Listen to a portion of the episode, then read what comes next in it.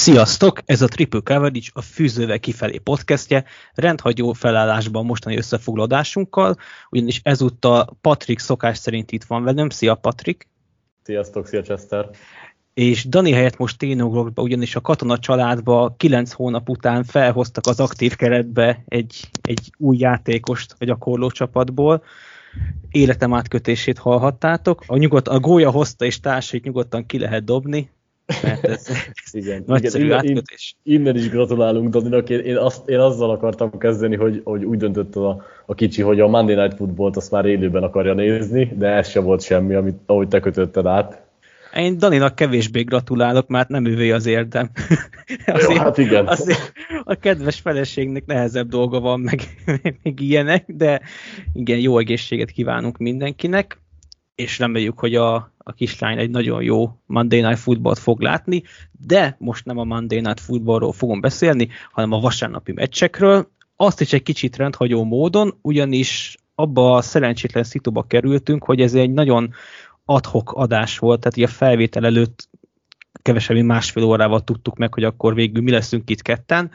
Ez Patricknak nem gond, nekem annál inkább, mert én csak négy meccset láttam a vasárnapi kínálatból, úgyhogy úgy beszéltük meg, Patrik, hogy erről a négy meccsről kicsit bővebben fogunk beszélni, már amennyire lehet, azt majd meghalljátok.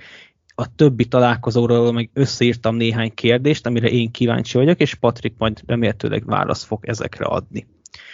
Na de akkor kezdjük is el. Én úgy, úgy terveztem, hogy haradjunk időrendi sorrendbe, ahogy kezdtük a vasárnapot, még hozzá a londoni összecsapással.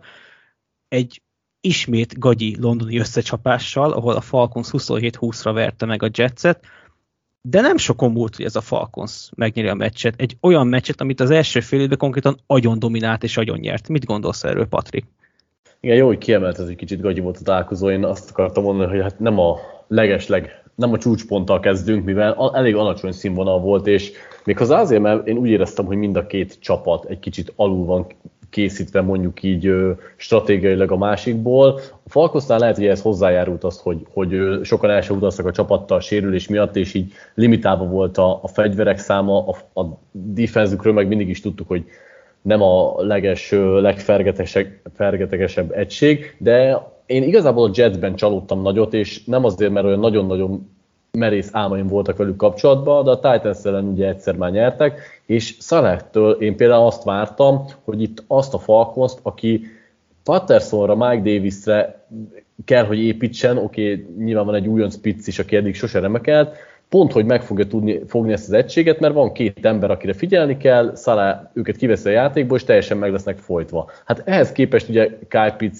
élete első TDM mellett karriernapot tartott, Cordell Patterson ott folytatta az MVP kampányát, ahol abba hagyta, és, és az első fél időben konkrétan nem tudták őket megfogni a Jetsnél. Annak ellenére nem tudták megfogni őket, hogy amúgy szerintem az, a Falcons támadó fal az kifejezetten gyenge napot fogott ki, azért Ryannek nagyon sokszor nyomás alatt kellett játszania, aki viszont ezt tökéletesen megoldotta, tehát 12 darab rossz passza volt, majdnem 350 yard és két TD, magasabb, mint 70%-os passzpontosság, igazából szerintem rá nem lehetett panasz. Nem úgy éreztem, hogy a, feltétlenül a Falcons játszott nagyon-nagyon jól, ők hoztak egy stratégiát, amit meg tudtak csinálni, de inkább a, a Jets volt az, aki felkészületlenül érkezett ebbe a találkozóba. Hát nem tudom, mi kiemelted az, hogy Szale és az ő felelősségét. Én azért ettől a védelemtől nem sok mindent várnék el továbbra sem. Mert oké, okay, hogy most a Falcons talán a szezon legjobb támadó teljesítményét hozta, meg még talán múlt héten volt, azt hiszem hasonló ilyen. Szóval kezd alakulni ez az Arthur Smith vezette offense úgy, ahogy, nyilván azért messze van a tökéletestől, de ettől a Jets nem nagyon várhatunk ezt semmit. Egy dolgot várhattunk volna el, az, hogy ezt a falat szétszedik, és ez azért nem teljesen történt meg. Hát szerintem azért, mármint hogy a falkoz falat azért részben sikerült szétszedni, mármint, és sokat volt ö, nyomás alatt Ryan, csak nem feltétlenül mutatkozott az meg szekkekben, meg kulcsjátékokban. Hát igen, mert szerintem ez lett volna az esély, mert ugye a titans is ez volt a, a, a kulcs, hogy Quinnen Williams, meg Franklin Myers azért szekkelte Tenehilt. Itt meg ezek nem jöttek össze, és simán kijött belőle a Falcons. Igen, ez, ez jogos valahol, de én, én nálam sokkal könnyebb lett volna úgymond az út, hogy Pizzet kiveszik a játékból, meg mondjuk patterson aki, akit én még mindig nem tudok elhinni, hogy milyen formában játszik. Senki és, nem hogy... tudja elhinni Patricknak. Igen, úgyhogy, úgyhogy a Falkosz, ahogy te is mondod, az egyik legjobb offense teljesítményt nyújtotta, úgyhogy hiányoztak kulcs elkapók a, a csapatból, úgyhogy ez egy abszolút Arthur Smith eddig szittuk, de most szerintem amit ki lehetett hozni, azt, azt ki is hozta ebből a napból. A túloldalon pedig, hát Zach Wilsonban itt kezd megremegni szerintem a, a bizalom, mert hát nem túl erős védelem ellen igazából három negyeden keresztül nem tudtak haladni, és jó, a végén egy picit kozmetikáztak, de alapvetően szerintem itt viszonylag kevés nyomás volt rajta, és mégsem, mégsem tudtak nagy játékokat csinálni. Hát Wilson, hát mondhatjuk, hogy már szokás szerint borzasztó volt, tehát lehet azt mondani, minden újoncra, és kell is azt mondani, hogy ne négy meg öt meccs alapján ítéljük el őket, időt kell neki hagyni, stb., de ez azért még annál is karcsú, mint amit minimálisan elvárhattunk volna. Tehát ez konkrétan, ez majdnem nem egy Josh, Josh, Josh Rosen tribute. Tehát, és azért azt is írtam fel ide kérdésnek, hogy lehet-e olyan a Jets esetében, hogy húznak egy Cardinals 2.0-át, és egy év után megválnak attól az irányítótól, akit franchise játékosnak választottak, de szemmel láthatóan nem működik. Sem Lafleur kezei alatt, sem ebben az offenszbe. Főleg úgy, a Jetsnek ugye ott van a saját pikje, ami igen magas lehet, és a Seahawks pikje, ahol ugye, hogyha Gino Smith irányít, nem ők lesznek a favoritok, szóval két igen magas pik lehet, egy nem túl kiemelkedő irányító klasszon, ha jól sejtem. Ú, hát az a problémám ezzel, hogy, hogy azért Zach Wilson-t leváltani nagyon-nagyon meredek, tehát hogyha lenne évvégén, még akkor is, hogyha hasonló... Nem tudom, mert, mert, mert potenciálra nagyon sokat láttunk benne, és, és valamiért el akarjuk hinni neki. Szerintem még mindig benne van az a nehéz ezt megfogni, ez az X-faktor-szerű érzés, amit keresünk egy irányítóban, még akkor is, hogyha nem jön ki belőle, de igen, igazad van, hogy szép lassan egyre nehezebb lesz felmenteni, mert mondom, például a Falcons ellen a támadófal a relatíve jó volt, Michael Carter végre használták, itt sem volt azért mindenki ö, egészséges, ettől függetlenül nem, nem játszott úgy vízon, ahogy szerettük volna. Nem tudom. Én, én főleg azért, mert ahogy te is mondtad a végén, hogy nem lesz jó az irányítók lesz, én nem érzem úgy, hogy itt az idő leváltani wilson egy, egy hasonlóan Lutri kubéra, de azon lehet, hogy érdemes elgondolkozni, hogy, hogy Wilsonnal a való félelmeink azok igazak voltak. Még a zárásként ma a meccsről szerintem annyi mindenről nem tudunk beszélni, mert tényleg nem, nem a legjobb találkozó volt a hétről. Mi lehet vajon a két csapat számára az, az út? Tehát a Jets az akkor stabilan bottom five valószínűleg, és a Falcons is? Szerintem a, a jets kapcsolatban nem az a kérdés, hogy bottom five, mert szinte biztos, hogy azok lesznek. Náluk inkább az a kérdés, hogy, hogy itt most úgy elengedik a szezont úgymond, hogy nem fontosak az eredmények, de cserébe találjuk meg a legjobb kémiát és a legjobb csapat összetételt Wilson számára. Szerintem mindenképp ezen az úton kell menni, és ez valamennyire kísérletezgető jellegű lesz, úgyhogy szinte biztos vagyok benne, hogy top 5 ős választásuk lesz a drafton, de inkább top 3 a Falcons egy nagyon nagy talány, szerintem évek óta próbáljuk megfejteni, és itt most Arthur smith se változott semmi, mert valahogy bennük van a lehetőség, amit ők képesek mindig elrontani, és ha most itt nem a Jets lett volna, tehát egy ilyen nagyon rossz gárda, akkor állítom, hogy ezt a meccset is képesek lettek volna elveszteni valahogy. Úgyhogy szerintem nem lesznek bottom five csapat, ellenben Hát sok jóra nem számítanék a szurkók helyében. A, a közepesnél egy picit gyengébbnek látom őket most jelenleg. Igen, az a baj, hogy kicsit hasonlít a tavalyira a csapat, hogy volt egy viszonylag jó offense, egy olyan, egy olyan defense ami semmilyen segítséget nem tudott nekik nyújtani. Cserébe ez az idei offense még a tavinál is gyengébb, úgyhogy emiatt gondolom azt, hogy itt sok babér nem terem számukra de vajon a Bengals számára tereme babér? Ma a következő meccsünk a Bengals és a Packers hosszabbításba torkoló összecsapása lesz. Meglepett. Számítottam arra, hogy nem lesz sima Packers győzelem, meg hogy sima meccs a Packers számára, de azért ezt nem gondoltam volna. Hát még csak figyelni kellett volna rám a csütörtöki beharangozóknál, ahol én ezt a találkozót hoztam, mint izgalmas és jó találkozó. Én valahol hittem abban, hogy ha Bengals offense neki áll működni, akkor azért ezt a Packers defense lehet támadni, és szerintem nagyon jól ismerte fel a Bengals, hogy tőlük szokatlanul viszonylag keveset futtatták a labdák, és sokat támadták a Packersnek a secondary ahol voltak felvillanások, de alapvetően azért ez az Eric Stokes, Savage, King hármas igencsak gyenge napot hozott le, és Chase úgy égette őket, ahogy akarta, de hát nyilván nem csak ő, hanem az egész Bengals passzjáték működött. Szerintem az volt a kulcs, hogy a Bengals fölismert, hogy ezt a Packers hol kell támadni, és, és meg is tudták valósítani ezt az elképzelést. Az a baj, hogy nem vagyok benne biztos, hogy a, a Bengals azért futott keveset, mert hogy felismerték azt, hogy a Packers így verhető, hanem azért, hogy Mixon azért kis sérüléssel küzdött. Ugye game time decision volt az, hogy játszik, és láthatóan azért nem, nem őt erőltették. Azt, ha jól emlékszem, Piránynak alapból több snapje is volt, de ebbe, ebbe most nem vagyok biztos. Úgyhogy nem gondolom azt, hogy feltétlen Zach Taylor megvilágosult, és a Packers gyengeségére akart játszani, főleg úgy, hogy ez a Packers futás ellen is verhető bőven. Igen, ez, ez jogos egyébként, majdnem, hogy split kerjük volt Piránynal, Mixonnak. Én a, akkor inkább úgy mondom, hogy szeretnék abba hinni, hogy a Bengals tudatosan. Na, ez pontos. De lehet, hogy ez nem így volt. Egyébként alapvetően szerintem a, a Bengalsnak a támadósora nem csak Boróra és Chase-re nem lehetett panasz, hanem a, a támadó faluk is viszonylag jól tartott, kivéve Jackson Carment, akit azért többször megvertek, szerintem neki legalább egy 5-6 pressure be fognak írni majd a számlájára, mert mert ő, ő rosszul játszott, de a, a többieknél én nem éreztem azt, hogy olyan hű, nagyon sokat ö, nyomás alatt lenne Boró, és azért amikor ő nincs nyomás alatt, és van ideje, hogy kialakuljanak a mélyebb játékok, akkor azért ő mindig veszélyes tud lenni. Nagyobb kérdés itt inkább a Packers oldala számomra, mert e, a Bengals defense sem mondhatjuk azt, hogy, hogy világverő egyesület, és én azt hittem, hogy Rodgersék kényelmesen szét fogják őket szedni. Hát ehhez képest egy darabig ez talán működött is, de végül csak nem sikerült befejezni ezt a meccset, és nem csak azért, mert itt szerencsétlenkedés volt a rúgóknál, hanem mert nem tudtak eljutni, nem tudom, 40 yardnál közelebb, ahol mondjuk egy kényelmesebb rúgótávolságot tudnak nyitni, hanem valahogy ott megállt a tudomány.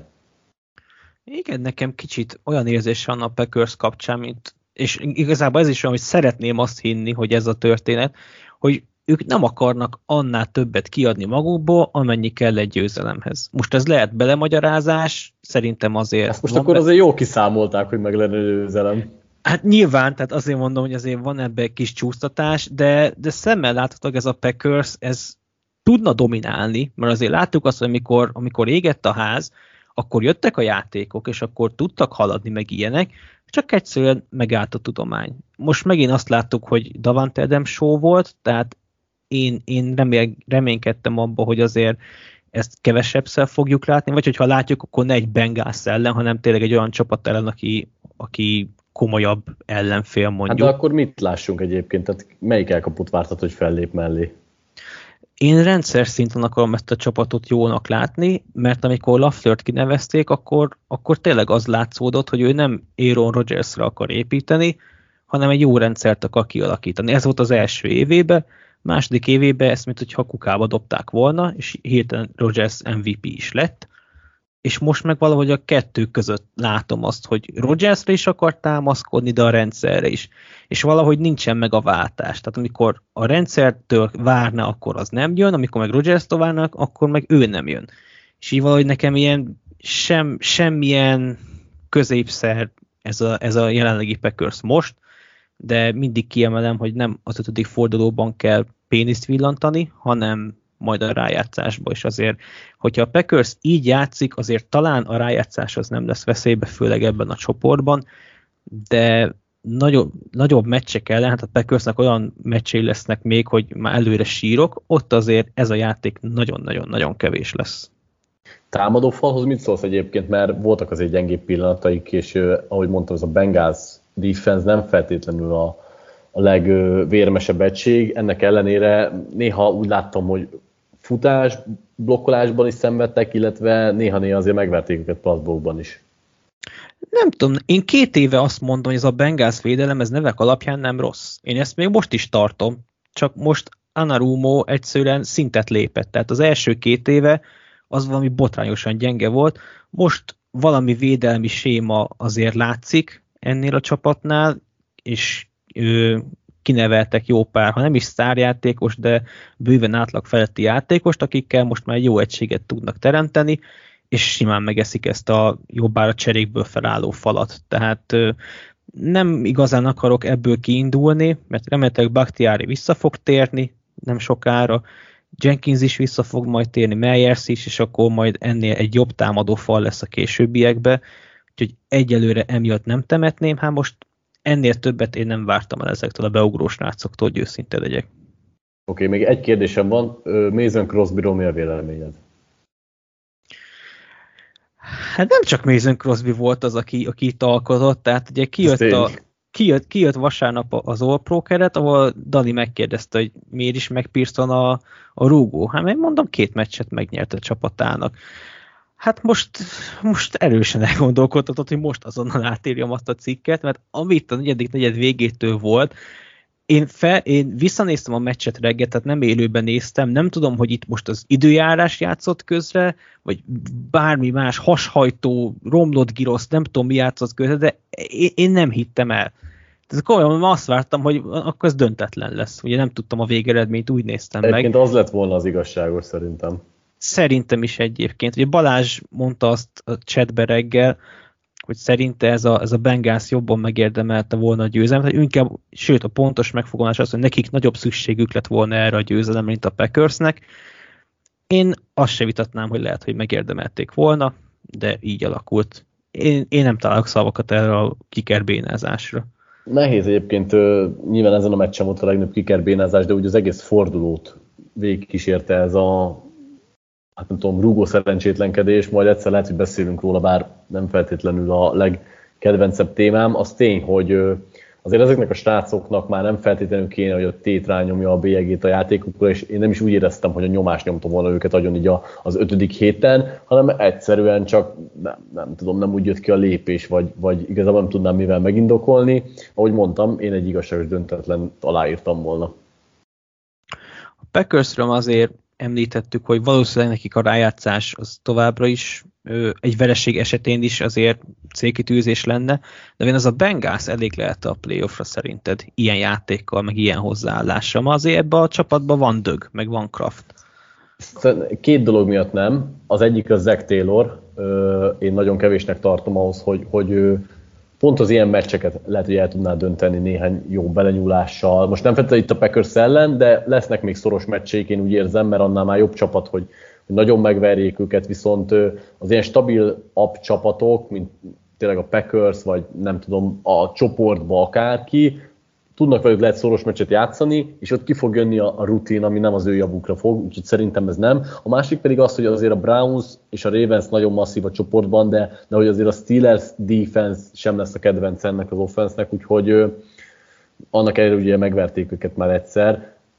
Szerintem még lecsúsznak a playoffról, viszont végre látszik valami fény az alagút végén. Igen, kicsit azt érzem, hogy itt az EFC-ben van az öt kiemelkedő csapat, még utána van még másik öt csapat, a maradik meg az AFC South, nem teljesen, de azért van, van öt csapat, aki nagyjából hasonló szinten van, és ezek közül fog játszani a raiders a steelers a Broncos-zal egy meccset a, a, a Bengals, amik ilyen kiki meccsek, tehát hogy ha azokat nyeri, akkor, akkor a tiebreaker az neki kedvezhet, játszanak a lions meg a jets az két könnyű győzelem lett, szóval annyira nem reménytelen. Én szurkolok nekik, mert szerintem megérdemelni ez a csapat, meg hát a Jamar Chase imádatunkat azt a playoffban is kéne látni. De hogyha, de hogyha nincsen más, akkor ugorjunk a következő meccsre, ami egy agybeteg találkozó volt, tehát a, a Browns és a Chargers óriási, nem, nem, nem pisztorpálybarnak nevezném, hanem izé minigun párbajnok, mert összesen 52 first down volt, 1024 total yard, az utolsó negyedben nem hittem el 41 pont az utolsó negyedben, ez óriási. Szerintem ugye úgy harangoztuk be ezt csütörtök, hogy valószínűleg ez lesz a forduló legjobb meccse, mert egyszerűen nem tudtuk, nem tudtuk eldönteni, hogy kire tippeljünk, hát végül beigazolódott. Zseniális volt az a meccs, de tényleg élvezett volt nézni, ugye több mint ezer yardot termelt a két csapat együttvéve, és elég eltérő mértékét választott, vagy eltérő eszközét választották a haladásnak, mert ugye a Chargers inkább a passzjátékos és a mély labdáknak köszönhető a halat, míg a Browns ugye a szokásos kiegyensúlyozott futójátékának köszönhette szerintem ezt a találkozót.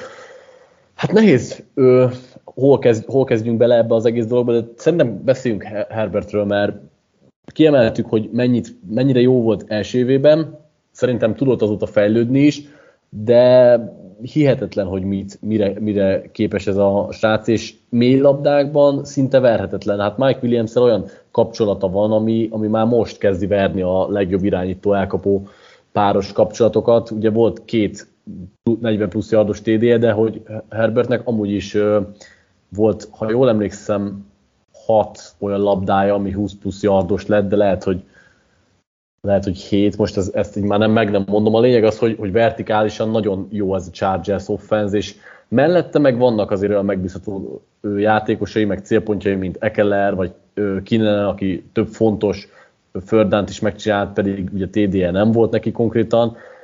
Úgyhogy alapvetően szerintem ezzel a Chargers elégedettek lehetünk, és amit még ki akartam emelni, hogy, hogy Brandon Staley hát igazolja, hogy az egyik legjobb vezetőedző lehet már most így az első évében, mert nem csak azért, mert össze van rántva ez a védelem, amit most pont a Browns ellen talán nem kaptunk meg annyira, de hogy nagyon tökös húzásai voltak. Neki ment negyedikre olyan szituációban, ami, amit lehet, hogy néhányan még túl gondoltak volna, vagy egyáltalán nem mertek volna megcsinálni. Egy csomó olyan játékot húzott meg, ami, ami üde színfoltja szerintem ennek a ligának.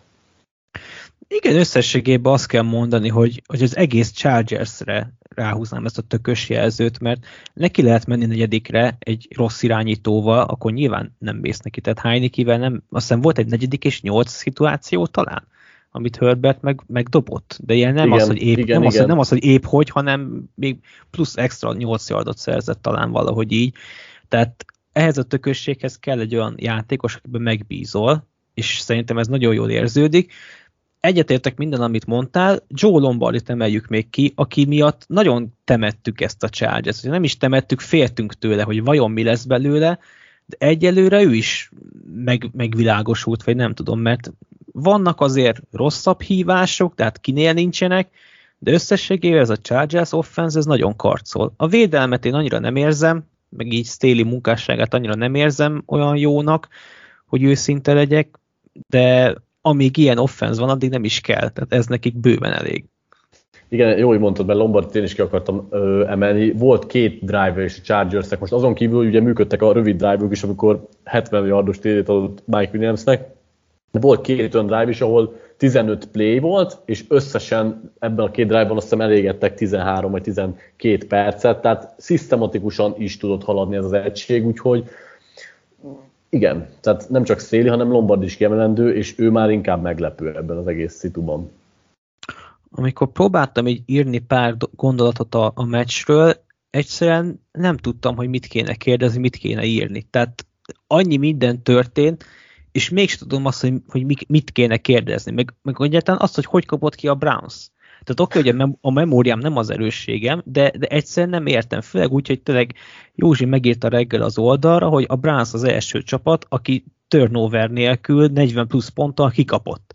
Tehát ez, ez, ez, ez elképesztő. Hát, például úgy kaptak ki, hogy, hogy a secondary az, az szinte hibátlan ratinget engedett Herbertnek. Itt most nem tudom, gyorsan mondom a neveket, hogy John Johnson, AJ Green, vagy Ronnie Harrison, Greedy Williams, mindegyik, mindegyik ők legalább engedett 50 yardot, és nem tudom, majdnem egy hibátlan passzolás Herbertnek, úgyhogy ilyen védelemmel azért alapvetően viszonylag nehéz nyerni, még akkor is, hogyha nagy bitang jó offenzed van.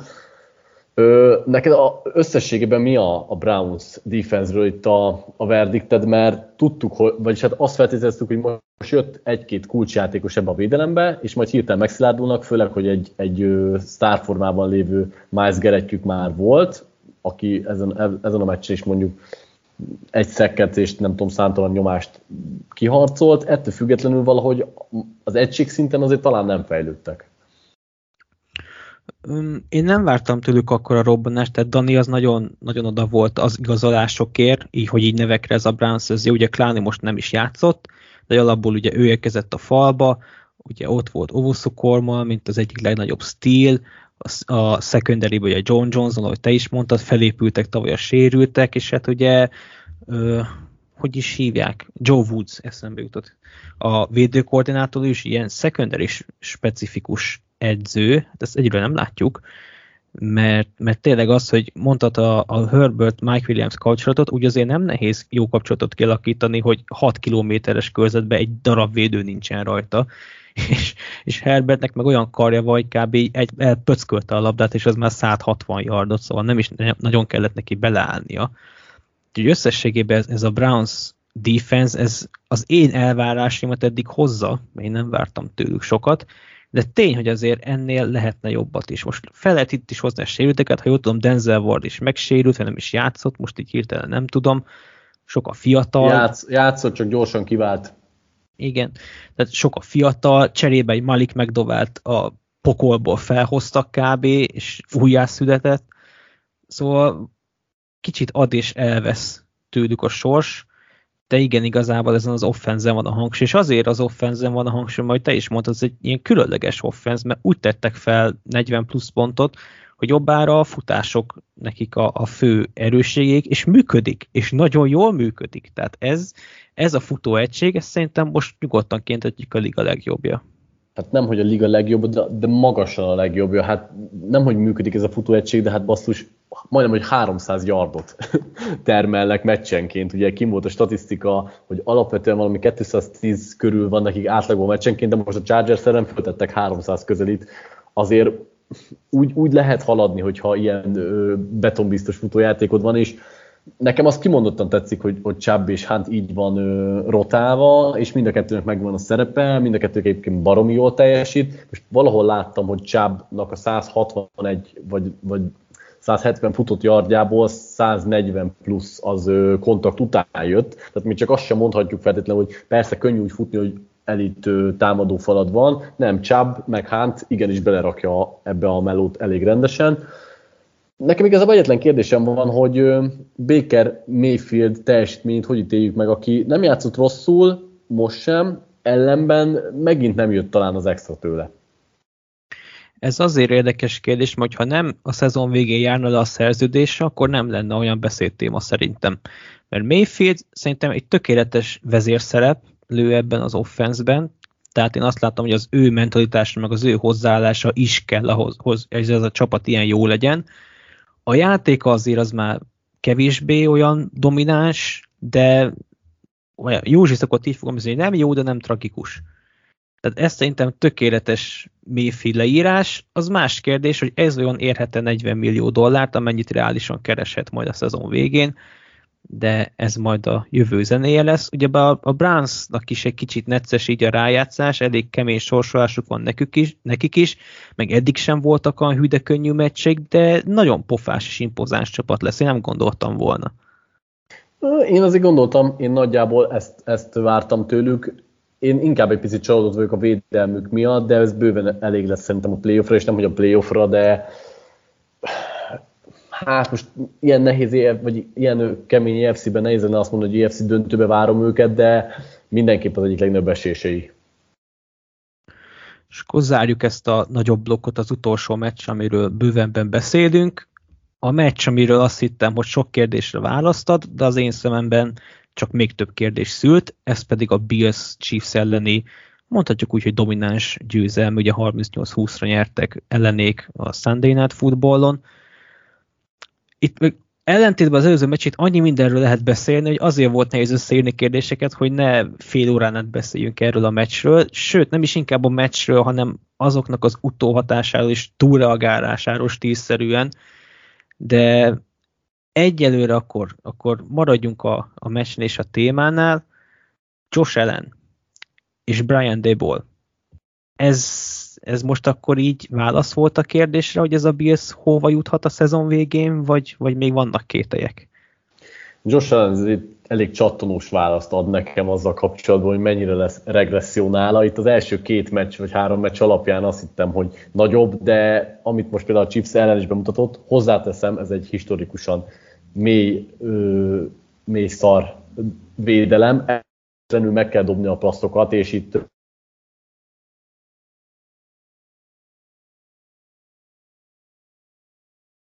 ezen a meccsen úgy nézett ki, hogy 6-ból 5, több mint 200 yard, és ebben volt 5 a PFF-nek ez az úgynevezett Big Trump trója, ami hát mondjuk így ilyen nagy dobás, vagy, vagy nehéz, nem tudom, hogy mi a leg, hogyan fordítsuk le, de hogy, hogy nem egy átlagos dobás, hanem amit, ami, ami így kiemelendő, és hát azon viccelődtünk régebben, hogy ugye nem találja el a kukát sem, most meg mindent eltalál, és persze nem kellett a leg ö, erősebb őrizetekbe bedobni a labdáit, ettől függetlenül szerintem sokkal pontosabban játszik, mint azt tette régebben.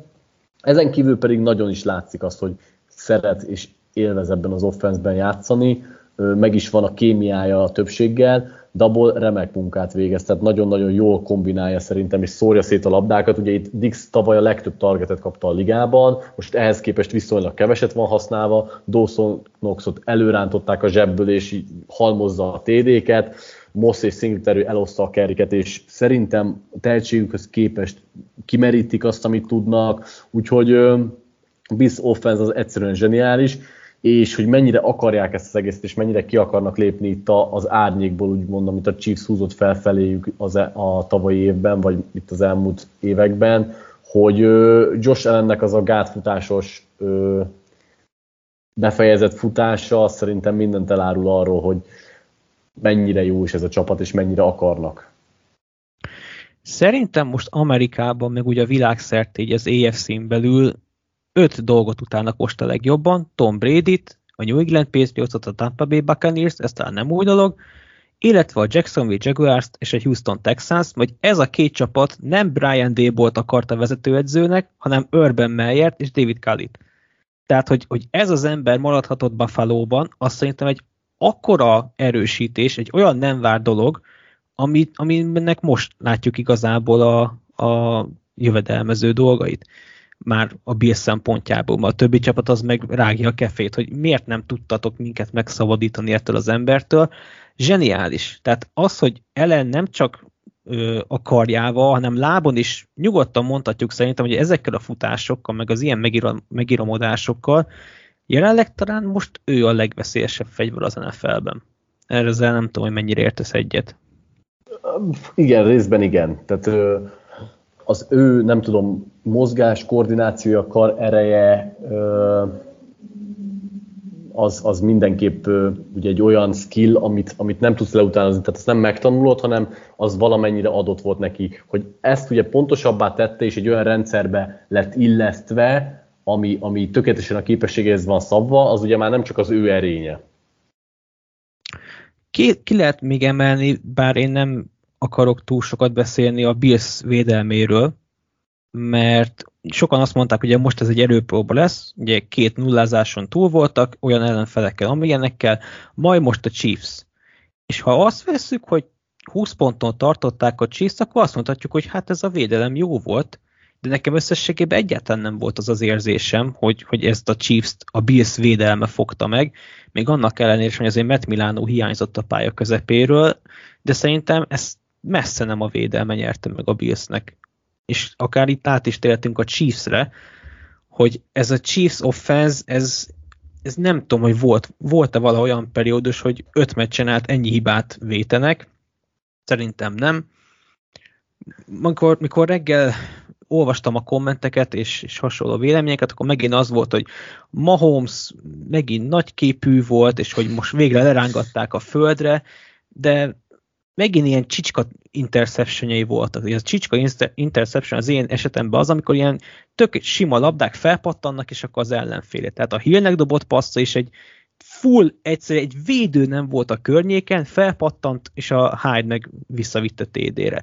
A Russo interception szintén olyan volt, ami 10-ből 9-szer, az tökre nem az ellenfél, vagy a, a védő kezében landol.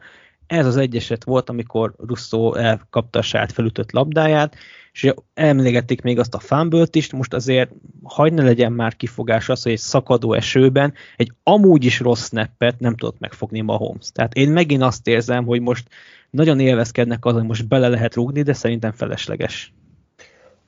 Részben egyetértek, ugyanakkor azért most nem tudnám teljesen felmenteni Mahomes. Ugye itt a múlt héten volt a szerkesztőcsetben egy kisebb vita Józsival, hogy, hogy szerintem Mahomes mennyire nagyképű és mennyire szarul játszik. Igen, aláírom, hogy itt most megint például a, a labdaeladások azok viszonylag szerintem is olyan ártatlanabb szituációkból jöttek, amik nem mindig pattannak úgy, hogy, hogy ez a Billsnek jó lett volna. Ettől függetlenül Mahomes kifejezetten szerintem gyengé játszott, és itt nem, a, nem, én nem elsősorban a labdaeladásokra gondolok, hanem volt egy csomó olyan aluldobott vagy túldobott labdája, ami, ami tőle szokatlan volt, vagy, vagy nem tudta úgy meghosszabbítani a játékot, nem találta azt a megoldást, amit ő a zseniéből elő szokott rántani, és ez nem fér bele akkor, hogyha mellette még nem tudom, négyszer, ötször el is adják a labdát a meccsen. Tehát ez, ez teljesen egyértelmű, és ö, szerintem azért vagyunk csalódottak mahomes kapcsolatban, meg azért húzzuk most rá a lepedőt, mert azért ilyenkor tőle szoktuk meg, meg tőle várjuk továbbra is, hogy meg megvillanjon.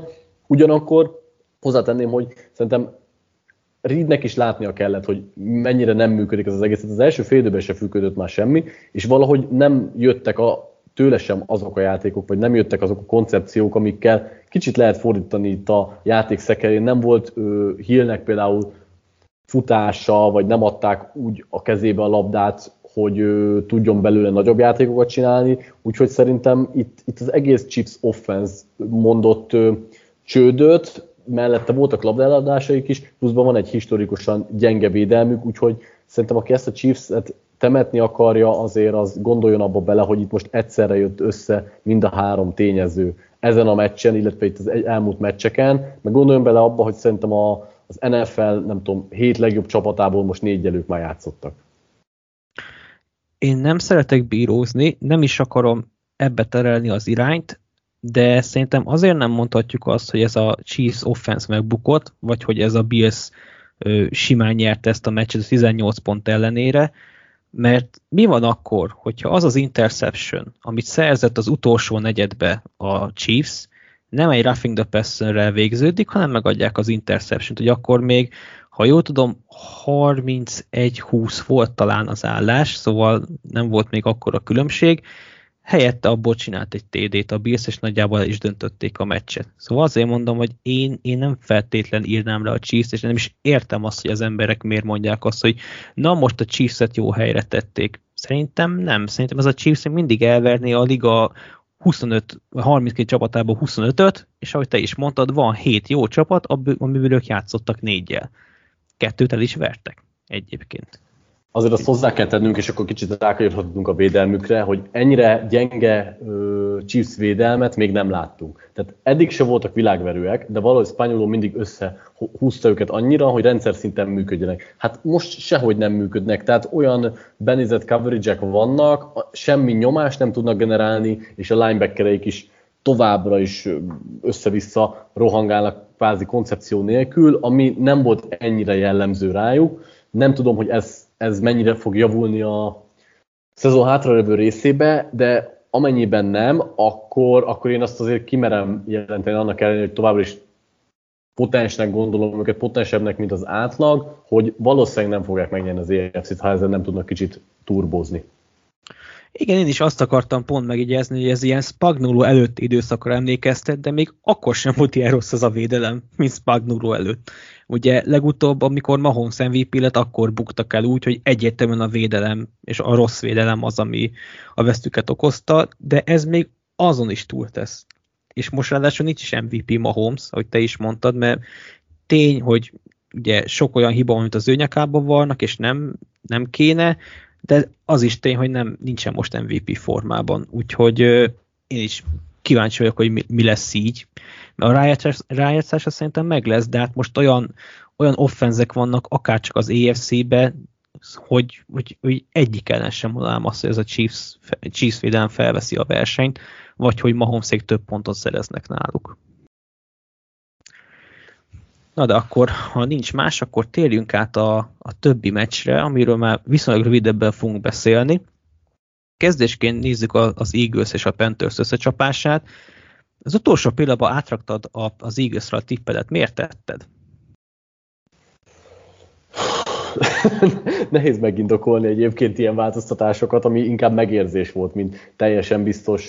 De, de mi alapján érezted az, meg? Az alapján, hogy, hogy én a Panthers offenzről már régebb óta állítom, hogy túl teljesítők, és benne van az, hogy ha találkoznak egy olyan védelemmel, aki azért limitálni tud, tudja egy-kettő jobb erősségüket, akkor, akkor ők meg tudják őket folytani, és itt most nem csak az történt, hogy az Eagles meg tudta folytani kicsit a Panthers t hanem a végén labdákat is szereztek, ráadásul fontos pillanatokban szereztek labdákat, ami már elég volt ahhoz, hogy megfordítsanak egy olyan találkozót, ahol amúgy alapvetően talán jobban szenvedtek még ők is, ellenben összetudták annyira kapni magukat, hogy nem hibáztak kulcsfontosságú pillanatokban, és Darnold hiába ö, játszott talán ezen a meccsen is az elején jobban, elhitte kicsit talán magáról is, hogy, hogy a babis húsból van, és ö, szerintem két nagyon csúnya labda eladása volt itt a, a második félidőben, ami megpecsételte a sorsukat, valamint a, az Eagles defense lehet, hogy nem játszik feltétlenül annyira jól, de a védőfaluk az van annyira erős, és szerintem az eddigi találkozókon is ez kiderült, hogy a nem elit offenzív line-okat nagyon zavarba tudja hozni. És szerintem ezen a meccsen is az történt, hogy a Panthers online azért dominálták, a futást azt úgy, ahogy megfogták, és hibákba tudták valamennyire kergetni Darnoldot. Hát azért rá nem jelenző, hogy hibázik, azért nem ezt szoktuk meg tőle. Igen. vicces, egyébként vicces, hogy azt mondod, hogy, hogy milyen megérzéseid voltak, de a meccs az téged igazolt, meg tényleg az, hogy az Eagles a védelm azt tudtam attolni a, a Panthersnek a támadó sorát, csak én ezt nem láttam a meccs előtt sehol hogy ez hol fog bekövetkezni, de most tényleg ez a védőfal olyan formában játszott, amit megszoktunk tőlük az elmúlt évek során.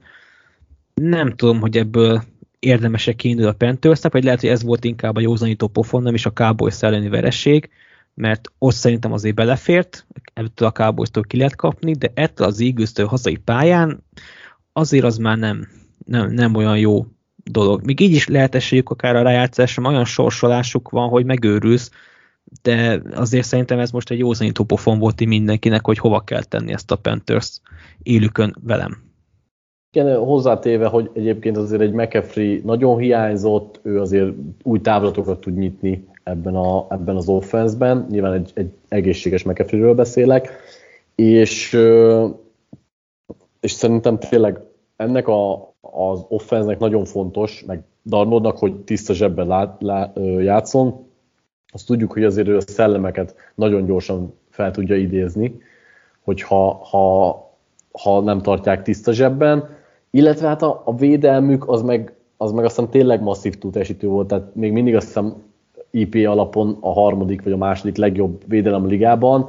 Igen, jók, de ez egy fiatal egység, és inkább nagy boomokra képesek. A konzisztencia szerintem ez nem az erősség. Egyébként friss tweet, hogy Matt Rule azt nyilatkozta, hogy remélhetőleg McCaffrey már játszani fog most vasárnap. Úgyhogy ezt a hát, majd egy új dimenzió. Az a félelmem ezzel kapcsolatban, hogy túl van terhelve nagyon, és hogyha már most visszadobják, és megint halára dolgoztatják, akkor az a baj, ki fog esni két-három meccsenként, de ők tudják. Akkor lépjünk tovább egy szintén szoros három pontos találkozóra, ami meglepő, hogy három pontos találkozó lett, a Patriots Texans elleni meccséről beszélünk, ahol Davis Mills bemutatkozott. Egy ja, olyan, olyan módon, hogy nem vártuk tőle, mondhatjuk Hát így. nagyon nem láttuk, tehát konkrétan az egyik legjobban teljesítő irányító volt. Hozzáteszem, hogy nem csak az ő érdeme, a, a Texans nagyon alaposan felkészült erre a meccsre, és nagyon sok olyan szituációt teremtettek Millsnek, a, amiben komfortosabban érzi magát. Ettől függetlenül azt láttuk, hogy Mills a legegyszerűbb dobásokat se tudta az előző két fordulóban kivitelezni rendesen, és ö, szerintem itt azért a Texansnak az első fél időben alapvetően nagyon sok minden kijött, tehát Chris Moore az karriernapot tartott, ő nem tudom, hogy egyáltalán 100 yard fölött járt-e valamikor életében. Mindegy, most nem, nem tudom, hogy karrier yard összejötte neki ilyen. igen, ez már egy kicsit rossz májú, de, de igen, akár túlozhatunk így is. És az egyik, az egyik hosszú játékánál az nem is szimplán üres térben megkapta a labdát, hanem két Patriots védő között gyönyörűen találta meg az üres teret. Ami még nagyon feltűnő volt nekem, hogy a Patriots általában ott szokta megalapozni a meccseit, legalábbis az elmúlt években, de szerintem még alapvetően idénre is az volt a tervük, hogy majd a falak csatáját megnyerik. Hát ez annyira nem sikerült, hogy Nilsre alig sikerült nyomást gyakorolni, és az ő offenzív lányokat is alaposan megverték többször. hát azért az nem meglepő, tehát hogy amikor kezdőből egy hét alatt kihullik négy ember, az azért valahogy megbocsát, illetve három, mert trendben már régóta nem játszik. Szóval ebből a szempontból érthető, ezen, ezen kívül nekem minden magyarázatra szorul, hogy, hogy ez hogy lehetett ilyen szoros meccs. Oké, okay, hogy a Patriots az idén nem, nem azt láthattuk, hogy ez valami hűde domináns csapat, de azért láthattuk, hogy a Jetset azért sikerült ledominálni, és nem tudom, hogy ez a Texans mennyivel erősebb csapat, de egy egész szerethető brigádnak tűnnek így összességében. Nem tudom, ez csak a sajnálat beszél belőlünk, vagy, vagy, vagy, vagy nem tudom, de messz, messze többet hoznak, és tényleg egy ilyen Texans sokkal jobb nézni, mint mondjuk a Jetset. Pedig has, hasonlóan gyenge csapat, hasonlóan rossz csapat, még azt mondom, hogy Davis Mills is hasonlóan rossz irányító, sőt, ugye benne Lá, még a pot- sokkal rosszabb. De benne még a potenciált se látjuk, nem hogy Wilsonban, és ennek ellenére össze tudnak hozni. Tehát nekem ez a Texans, ez meg főleg David Cully, ez zseniális. Abszolút, én, én, én annól az első kedvesti fényekben mondtam, hogy főugrok a Texans bedvagorra, most nyilván úgy értve ezt, hogy nem vártam tőlük semmit, de hogy ők egy, egy szerethető csapatként küzdenek, és ez egy kőkemény küzdés, amit bemutattak, mert nincsen, ebben nincs sok tehetség ebben a csapatban, és nem csak offense oldalon, de rátérhetünk a defense is, ahol szerintem a kezdő 11-et nem feltétlenül sokan tudják felsorolni, mert olyan arcok játszanak benne, akik hát vagy leselejteztek, vagy egy évre még megnézzük, valamire jó lesz, vagy olcsón jó lesz, így álltak hozzá, és ennek ellenére valahogy az is működik. Tehát itt minden kredit egyébként az edzői stábé, akik össze tudtak hozni, ki tudtak hozni egy olyan rendszert, ahol mindenki az erősségeiben egy picit tud teljesíteni. A, amiről még akartam beszélni, hogy, hogy ellenben a Patriotsnál, ami eddig megbízható volt, és pont, hogy tőlük vártuk inkább azt, hogy a rendszer fog működni, az akadozik, mert lehet azt mondani, hogy most is jól el voltak osztva a labdák például, tehát Henrynek jutott, nem tudom, több átadás, Agolornak is volt szép, elka, szép elkapása, Smith-t is bevonják, Jacoby Meyers megszoktuk például, a, a futójáték is egyébként Harris révén valamennyire működik, hozzáteszem, az a fumble az, az nagyon ő, sokba kerülhet itt neki, mert Belicek büntető padra fogja térdeltetni, de ettől függetlenül Harris szerintem egy, egy viszonylag jó futó, valahogy mégsem áll össze egy egészé. És meg Jones? Továbbra sem tudok nyilatkozni abban az ügyben. De ugye ez elképesztő, hogy, hogy, nem, hogy nem, tudunk, nem tudunk róla mit mondani. Tehát, igen, tehát igen. Ez, a, ez a srác nem, nem hoz rossz teljesítmény, azt azért messze nem mondhatjuk azt, hogy rossz teljesítmény, de, de jót se.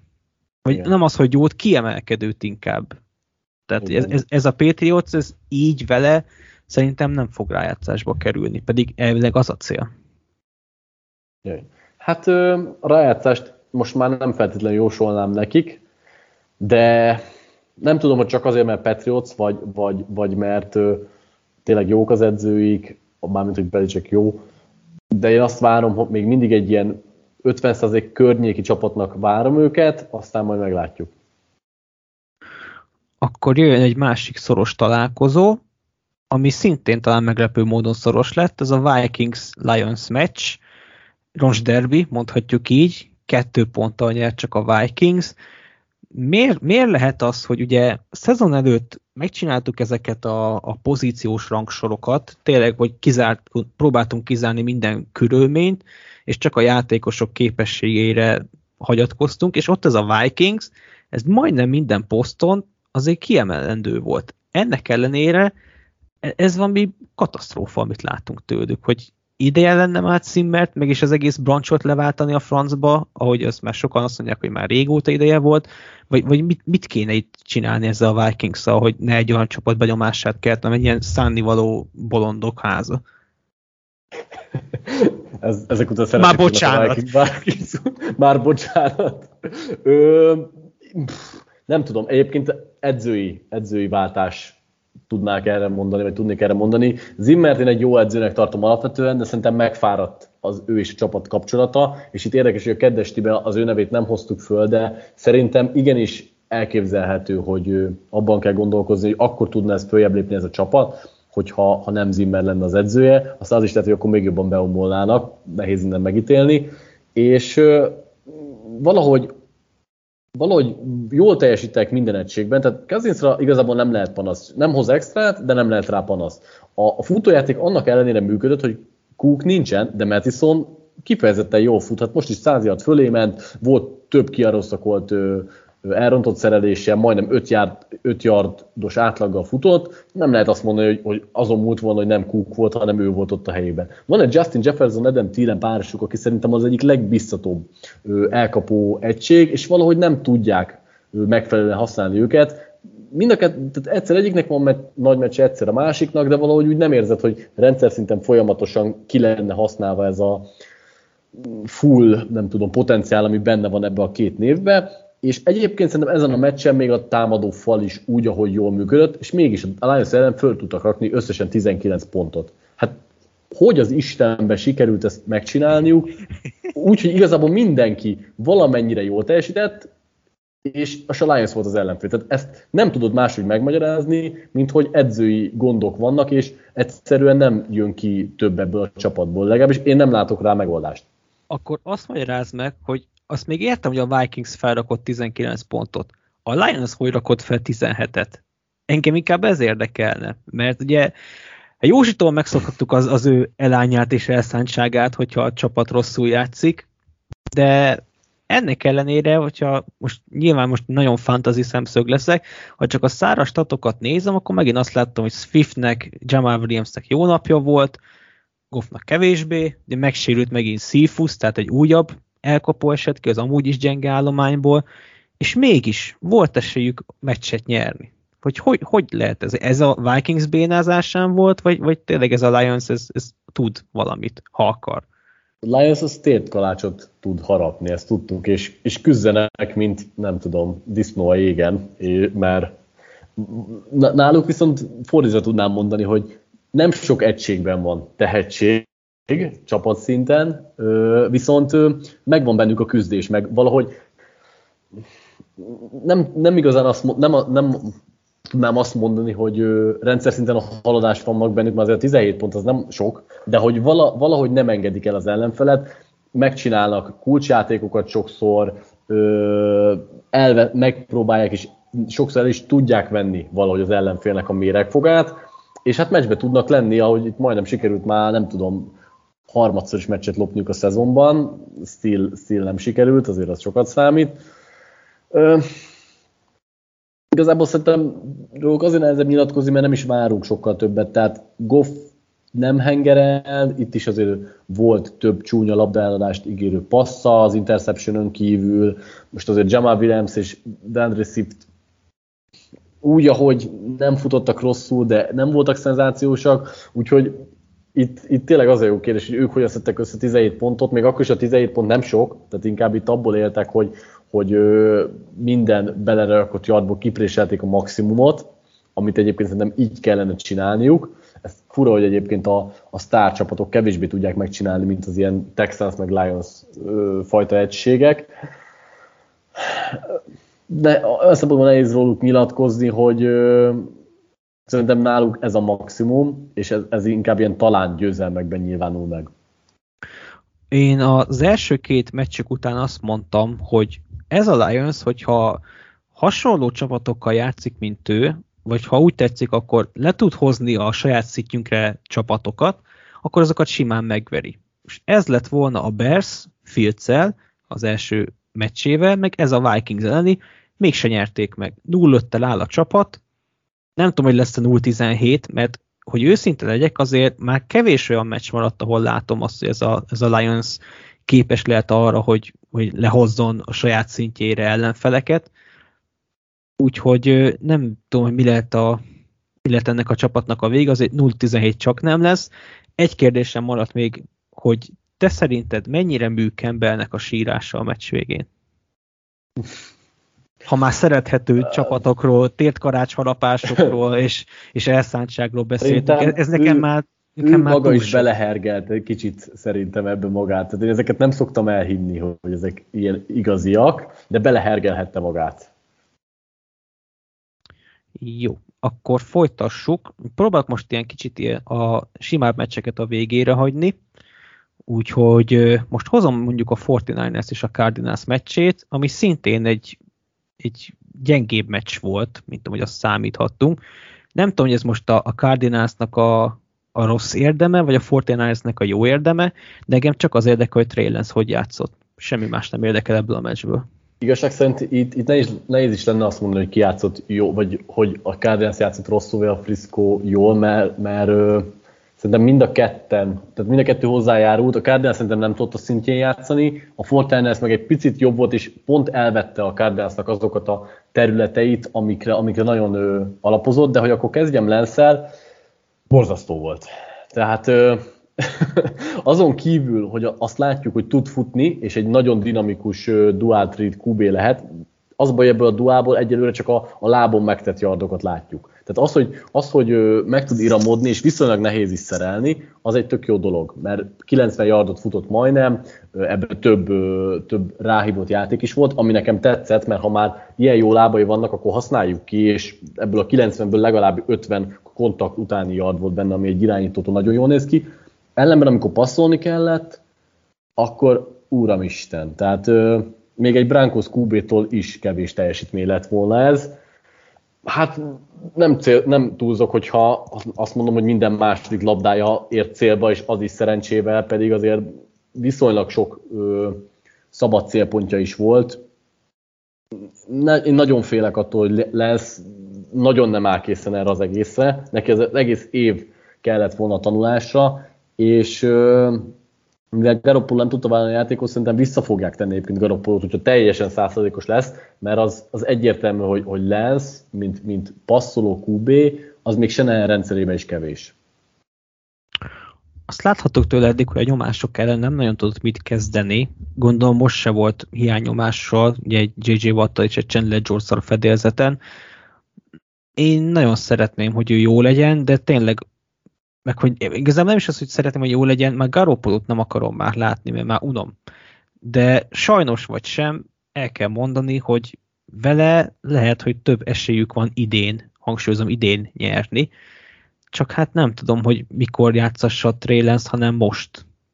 Tehát ennek a Fortinandesnek valószínűleg a rájátszás már nem lesz meg, nem tudom, hogy miért ne kísérletezhetnének akár Lance, aki egyértelműen a jövő, de hogy egy kicsit a Cardinalsról is beszéljünk, meddig tartható szerinted ez a, ez a veretlen forma? Most játszanak a Browns ellen, ez egy nagyon jó meccs lehet, cserébe nem tudjuk, hogy mennyire nyomja rá a bélyegét Murray teljesítményére az a sérülése, ami azért már a 49 ellen is meglátszott, ahogy írta Löfli az összefoglalóba, már pedig a Browns ellen nagyon kéne egy győzelem, és utána sem lesznek könnyen meccsek, játszanak még a packers később, játszanak a Remszel is, még ugye egy visszavágott a csoportragadon, és a dallas is. Tehát vannak itt kemény NFC-s ö, riválisok, akiket le kell még győzni. Meddig tartható vajon ez a veretlenség?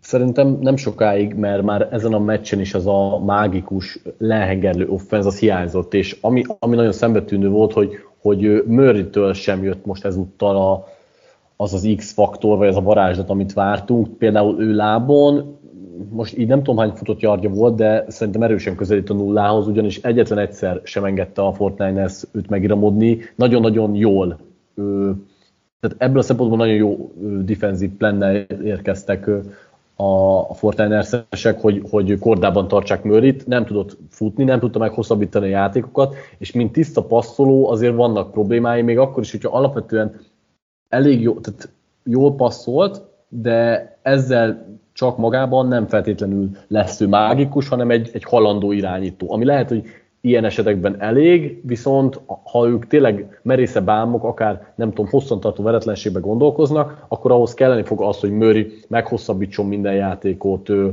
fusson meg first down-okat. Hozzáteszem, hogy a, hogy a Frisco-nak a defensív lánya azért dominálta a támadó falát a Cardinalsnak, és nem csak a pass protectionben, hanem azért a futójátékot is limitálták, és a Cardinalsnak bármennyire is fura, fontos volt azért, hogy Kanner, uh, és Edmunds viszonylag hatékonyan fusson, ami most nem sikerült. Egyetlen kérdésem maradt, hogy Randall moore hány órán át akarsz nekem vezekelni, hogy milyen jó játékos?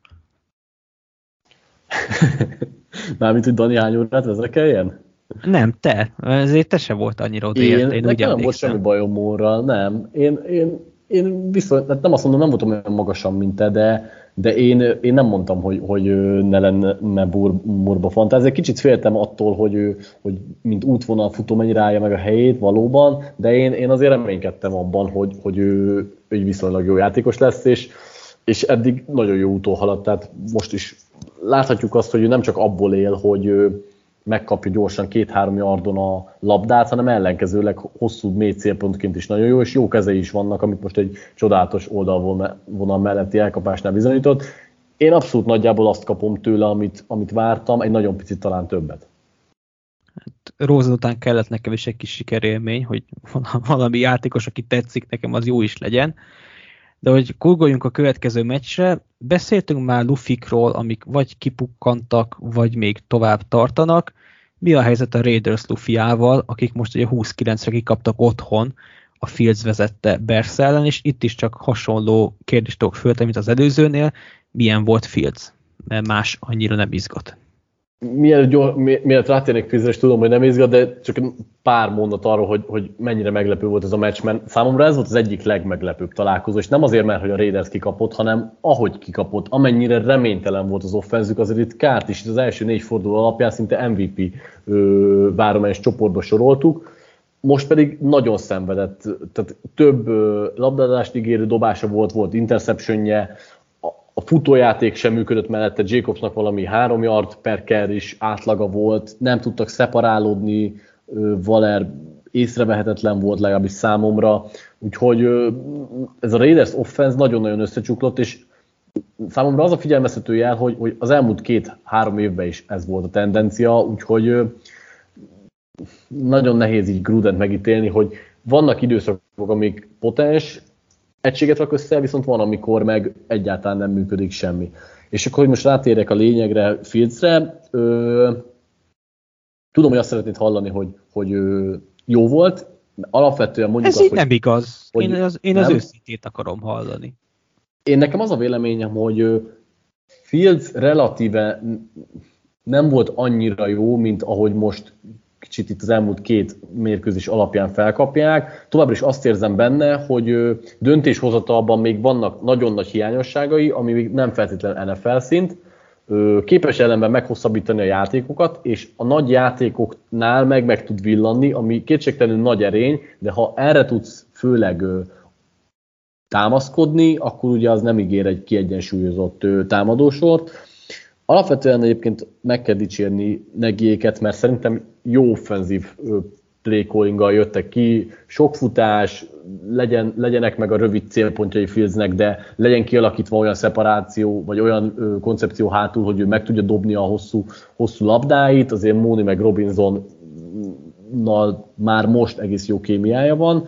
Fieldsnek, ettől függetlenül én nem vagyok elájulva Fields-től, de én nagyjából féltem is tőle, hogy neki azért kell egy ilyen rövidebb beszoktató szakasz, és, és ö, még lehet, hogy hát nem is tudom, lehet, hogy kellett volna neki idő a tanulásra, de hát nyilván kezdőként is meg tudja ezt tenni. Én, én most még azt nézem, hogy fejlődjön a, a progresszióban, nem feltétlenül a győzelmeket. Nekem kicsit deja vu van a Bears kapcsán, és egy kicsit a tavalyi szezonhoz tudom hasonlítani, amikor megjárták a poklot, tehát, hogy teljes reménytelenség, hogy oké, okay, egy per egy, meg ilyenek, aztán hirtelen a semmiből jön egy remény. Tavaly ez a remény, ez Mitch Trubisky volt, idén, vagyis két meccsen át úgy tűnik, hogy ez Justin Fields lehet. Mert most a Bears az ugye most zsinórban kettőnél tart, most játszanak a Packers ellen, és nem feltétlen mondanám azt, hogy a Bears az teljesen esélytelenül áll neki ennek a találkozónak. Nyilván nem ők a favoritok, de mi van akkor, hogyha Justin Fields és az ő újonc lendülete elveri a Packers-t? Akkor lehet, hogy megint az lesz a, a macik szurkolóinak, hogy elkezdenek reménykedni, aztán megint az utolsó három-négy fordulóba csapja őket pofán a valóság? Erre nehéz a kérdésre választ adni, szerintem ez, ez ő, még egy pici a minta, én inkább egyébként azt mondanám, hogy, hogy nem lesznek playoff csapat, de tovább is ott lesznek in the hunt, mint, mint az eddigi években. Akkor eddig tudtam húzni, hogy ne a Broncosról beszéljünk. A következő meccsünk az a Steelers Broncos elleni győzelme lesz. Mi történt, hogy Vic Fangio és az eddig most a offense nem térek ki, de a defense is azért remekelt, mondhatjuk így, oké, okay, rossz csapatok ellen, tudom, de mi, miért van az, hogy ezt nem tudták megfogni ezt az ezersebb bővíző Steelers offense, akik jobbára tényleg futással szétszették a Broncos-t. Most mondjam azt, amit a Broncos szurkolói énemnek kellene mondania, vagy, a, vagy az őszintét? Amelyiken jobban röhögök, azt mondjon. Akkor ezt elmondom a Broncos szurkolói énemet. Szar minden. Na, nem, nem, nem, nem, nem, az az, hogy hát rengeteg sérült volt, nagyon szarú pattantak a labdák, a fánzsők a végén jöttek rá csak arra, hogy milyen pléjeket kéne hívni, pedig ez egy, ellen, ez egy nagyon verhető ellenfél volt, ez a Steelers, csak nem úgy jöttek ki a lépés. Ez is egy felfogás a dolognak, ugyanakkor szerintem nem, nem feltétlenül lehet azzal takarozni, hogy voltak sérülések, és, és nem volt jó a play meg különben is nem volt szerencsénk. Alapvetően a védelemben én az első fordulóban is inkább azt láttam, és bármennyire simán nyert a csapat, hogy a nagy játékokat, azokat még most is képes beszopni, és a Steelers ellen is igazából ezt határozta meg szerintem, hogy a Steelers pontokat szerzett, mert volt egy 70 yardos TD, meg volt egy olyan drive egy 50 yardos átadással jutottak el valóban a red zone-ba a Steelers, és ezen kívül amúgy olyan sok pontot nem pakoltak föl, most volt még egy-két hosszabb field goal, hát arról már nem is beszélve, hogy volt egy buta szabálytalanság, ami azt eredményezte, hogy egy, egy Steelers field goalból lett egy TD, mert nem tudom már ki úgy gondolta, hogy át akarja ugrani a field goal unitnál a, a, a steelers és akkor nyilván így hathatott tovább a, a Steelers.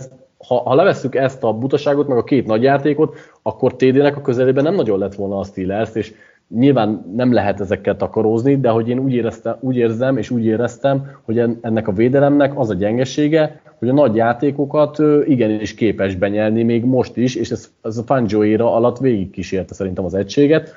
Aki kifejezetten gyenge volt, a Sky Fuller, ugye a két nagy passz mind a kettő mellette történt meg, ugye nyilván az egyikből született touchdown is, és azzal viszont egyet tudok érteni, hogy nem feltétlenül úgy folytatták meg a, a Steelers, ahogy kellett volna, hozzátéve, hogy Von Milleren kívül nem képes senki nyomást gyakorolni, úgyhogy én nem vagyok elárulva ennyire ettől a védelemtől, mint az első fordulóban kéne, mert három félig meddig szétesett és szerencsétlenkedő csapatot sikerült ö, megfojtani. A Steelers most furcsa módon nem adta meg erre az esélyt. Szerinted ez a két csapat most ez nagyjából hasonló szinten van? Ugye teljesen más irányból indultak, és most ugyanott tartanak, mondhatjuk. Igen, egyébként ez egy jó, mármint olyan szempontból jó a párhuzam, hogy igen, szerintem nagyjából ugyanott tartanak, teljesen más ö, szempontból, teljesen mások a gyengeségek, de nagyjából hasonló erősségűnek érzem őket, hogy a gyengébb csapatokat elvileg illenem megverniük, ugye a Steelers már bevezetett, ez nem feltétlenül tudja meg, de nem tartoznak még az EFC elitjéhez. Most ezt csak azért kérdeztem, mert valószínűleg ez a két csapat is ott lesz azért a hetedik rájátszás helyén, tehát a hatodik kér is, és a Broncosnak nagyon nem jött jól az, hogy most a Chargers az így belendült. Oké, hogy a Raiders az ugyanúgy kipukkat, mint ők, és ugye a chiefs még előzik, de hát azért nem arra fogadnék a szezon végén, hogy a, a, hogy a alapszakasz végén is előzik majd a Chiefs-t. Ja, én ennyire azért nem gondolkoznék előre, hogy rájátszás, meg stb. Tehát de esély van rá? Azért kérdezem, hogy nagyon sok olyan csapat van, aki nagyjából egy szinten van, és onnantól egy-egy ilyen meccsek döntenek, és hogyha a Broncos tudja hozni a kötelezőket, akkor akár az nekik is dönthet. Az más Most... kérdés, hogyha jobb csapatok ellen ugyanúgy kikapnak végig, akkor, akkor nem nyilván. Hát igen, erre azt tudom mondani, hogy igenis, meg nem is. Tehát a, a kötelezőket látom ebbe a csapatba, hogy tudja hozni, ellenben én még mindig nem tudok felelőtlenül hinni abban, hogy, hogy működik ez a gárda, és erre ez a két találkozó nem volt a legpozitívabb dolog nekem. Akkor innentől már áttevezünk egy fokkal ö, könnyebb meccsekre, vagy inkább úgy mondom, hogy ami simábbnak tűnt, de majd kiavítasz, hogyha így se volt így. A Saints-Washington meccsel folytatjuk, 33-22-re nyertek Paytonék, folytatódik a Winston Coaster, egy jó meccset, egy rossz követ, hogy az a mázliuk, hogy ugye most 8-8 nem lehet, úgyhogy ha ilyen mintát haladnak, akkor 9-8-al fogják zárni a szezont, ami összességében szerintem bőven elvárható volt talán ettől a Saints-től, legalábbis nagyjából mi is ide lőttük be őket, így a 7 és a 9 közé. inkább mondhatjuk úgy, hogy 8 és a 9 közé talán. Igazából nekem annyi kérdés sem lenne, ami, ami ebből, ebből a meccsből engem foglalkoztat, hogy te hogy döntenél, ha Fitzpatrick visszatér, leütetnéd őt a kispadra, vagy hagynád Heinikit? Én hagynám Heinikit. Tehát nem, fedz, nem fedzel látok Fitzpatrickben többet, pedig nagyon nagy kedvencem ő, de Heineke szerintem beletesz annyit, amennyi, ami most jelenleg ben van. Most ezen a meccsen is volt, vagyis hát pontosabban annyit tesz be, szerintem, amit Fitzmagic is tudna. Itt is volt szenzációs megmozdulása, és volt borzasztóan fejfogós ö, megmozdulása is. Jelenleg szerintem a futballteam ennyit tud. Itt, itt nem az offenszben kell keresni a hibát, hanem a defenseben, akik ö, múltkor is beszéltünk erről, de hogy a top 3-as egységből ilyen bottom 3-asak lettek az engem is meglepett egyébként, mert oké, okay, a visszaesés az várható volt, de azért nem, nem visszaesést vártunk, nem visszazuhanást, mert szerintem ezt nyugodtan mondhatjuk annak. Nem tudom, hogy a Saintsről lenne érdemes beszélni, mert olyan szinten felemás két csapat, hogy tényleg az egyik nap még ilyenek, a másik nap olyanok. Ez, ez számomra ilyen megjósolhatatlan, hogy nem is akarok nagyon jósolni velük. Ha neked van esetleg még gondatod róluk, akkor azt megkérlek.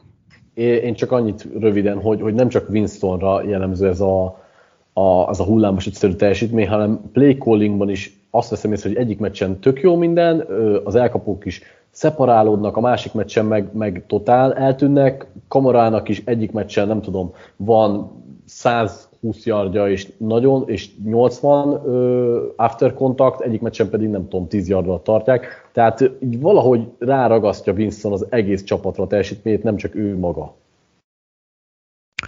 Akkor már csak, ha jól számolom, három meccsünk maradt, és mindenkitől elnézés, de ez most egy viszonylag gyorsabb menet lesz, mert hát nem nagyon tudunk mit mondani egy olyan meccsről, ahol mondjuk a Titans 37-19 legyőzi a Jaguars-t. Tehát javíts ki, ha tévedek, de azért olyan hű, de nagy volumenű dolog nem nagyon történt azon kívül, Derrick Henry halad talán minden idők egyik legjobb futója címéért.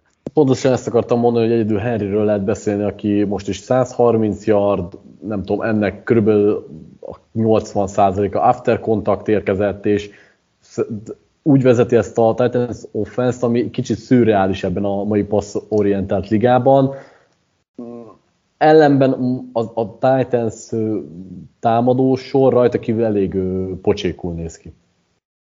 Meyer vajon meddig marad a Jaguarsnél? ha, ha 0-8-0-9-el állnak, és lesz még egy, még egy rossz húzása, akkor szerintem addig. Ugye jövő héten jönnek Londonba, dolphins játszanak, óriási szuperrangadó lesz ismét Londonba, szokás szerint.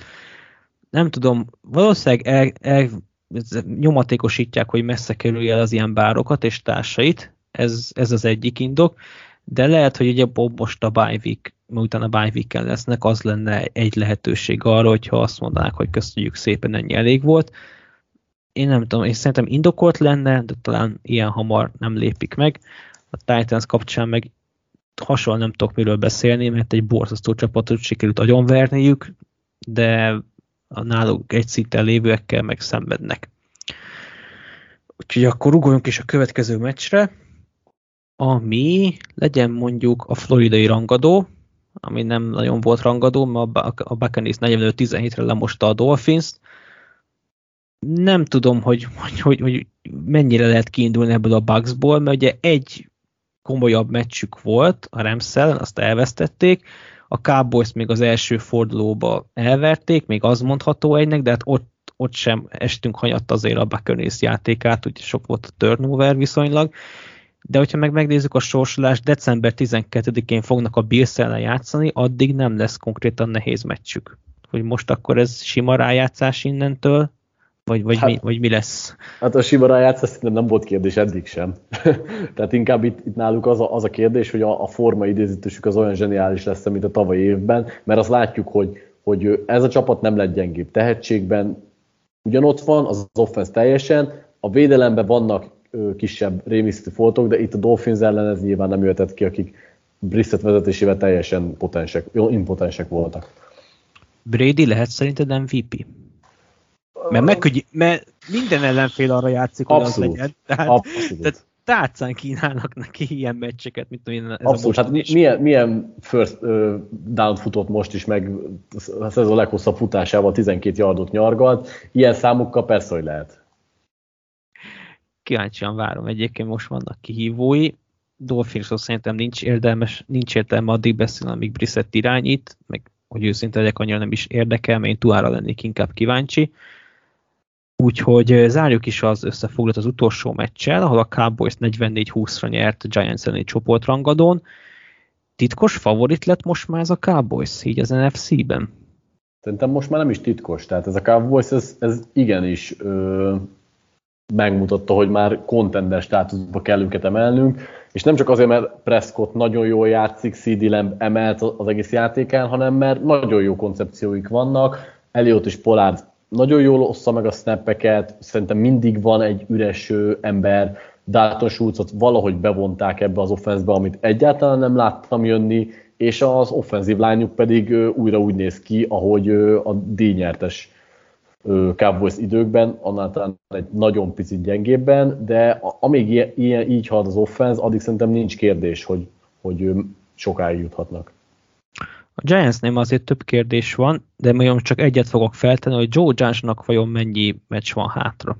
Mm, hát szegényt azért most a sérülések nem, ö, nem könnyítik meg a dolgát, mert ugye Barkley mellett ö, Galladay is megsérült, illetve illetve hát maga Daniel Jones is. Hát úgy, igen, meg ugye úgy túlni kiállította magát, szóval igen, igen. Ö, alapvetően egyébként én kíváncsi lennék, hogyha ez az egészséges Giants, ez, ez mennyire lenne potens, mert megmondom őszintén, hogy én amíg, amíg teljes, nagyjából teljes volt a keret, addig egész sok mindent kihoztak ebbe az egészből. Túninak például abszolút karriernapja volt, és nagyon jól használták. Én nem gondoltam, hogy Túnit ennyire jól lehet majd használni, és eddig nem is mutatott semmilyen jelet. Viszont így, hogyha a sérültjeik nem térnek vissza, akkor Judge-nak is, hát nem vagyok benne biztos, hogy szezon előtt menesztik, de szerintem egy, egy ilyen 5-12-es szezon az, az, az a kirúgását fogja jelenteni. Meglátjuk, hogy mi lesz. Ezzel akkor le is zárnánk ezt a mostani podcastet. Hát ez most egy ilyen adhok jellegű volt, a szükség szült, hogy ilyen lett. Reméljük az így is élvezhető volt az összefoglalókról bővebben írhat, vagy írhattok, olvashattok nálunk a, a cikkekben, fogunk még jönni valószínűleg pénteken a játékos poddal, nem tudom, hogy Kalics lesz-e most Patrik, erősíts meg kérlek, hogy terveztek-e bálintal, vagy nem. pending, hogy lesz-e. Még pending, jó, úgyhogy lesz, lesznek tartalmak azért a, a héten továbbra is, tartsatok velünk a legközelebbi alkalomra is, sziasztok! Sziasztok!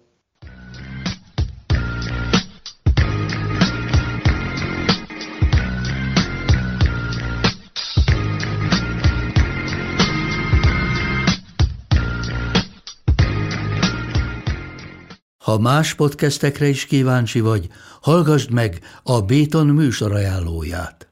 El tudod képzelni, hogy a podcastet, amit éppen most hallgattál, fél év múlva már a mesterséges intelligencia generálja? Mi sem. De ha érdekel, eljött már a gépek lázadása. Hallgass bele az Embertelen podcastbe. Orsós Lajos vagyok, a műsor házigazdája. Egyelőre még élőben. Egyelőre. Fedezzük fel együtt, hogyan ismerkedik, randizik, mesél és vitatkozik Betty és Péter, két teljesen mesterséges intelligencia. Lajos, a podcast címét mond még egyszer, Léci. Oké. Okay. Embertelen podcast. Ez a műsor a Béton közösség tagja.